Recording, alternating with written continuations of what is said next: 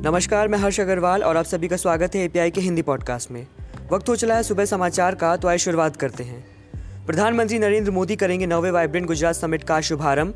गांधीनगर में तीन दिन चलने वाले इस सम्मेलन में पाँच देशों के प्रमुख समेत देश विदेश के तीस हज़ार से भी ज़्यादा प्रतिनिधि होंगे शामिल। केंद्र सरकार ने सीबीआई में फिर किए बदलाव। आलोक वर्मा के बाद राकेश अस्थाना समेत चार और अधिकारियों को पद से हटाया। उनके ऊपर दो करोड़ रिश्वत लेने का आरोप।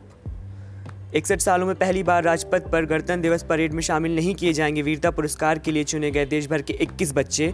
वीरता पुरस्कार के लिए बच्चे चुन रही काउंसलिंग पर वित्तीय गड़बड़ी कराने का आरोप। शेयर बाज़ार में भारी गिरावट। बीएससी सेंसेक्स चौरासी अंक लुढ़का तो वहीं एनएससी निफ्टी भी दस हज़ार आठ सौ अस्सी अंकों के पास जा गिरा। और टीम इंडिया की वनडे सीरीज़ जीतने पर नज़र। तीसरे और आखिरी वनडे में टीम इंडिया ने टॉस जीतकर पहले गेंदबाजी करने का फैसला किया। आठ रन के स्कोर में गिरा ऑस्ट्रेलिया का पहला विकेट। और अब वक्त हो चला अंतर्राष्ट्रीय खबरों को जानने का। कोलंबिया की राजधानी बोगोटा में जोरदार कार भम धमाका नौ लोगों की मौत और लगभग अड़तीस लोगों के घायल होने की खबर, देश के रक्षा मंत्रालय ने घटना की पुष्टि की। उत्तर कोरिया के शीर्ष वार्ताकारों में से एक किम जोंग चोल वॉशिंगटन यात्रा से पहले बीजिंग पहुँच गए हैं। इसे डोनाल्ड ट्रंप और किम जोंग उन के बीच होने वाली मुलाकात की तैयारियों के रूप में देखा जा रहा है। चीन और ताइवान के बीच बढ़ते तनाव के दौरान ताइवानी सेना ने तीनों अंगों के साथ किया युद्ध अभ्यास बता दें कि चीन ताइवान को अपना अभिन्न हिस्सा मानता है।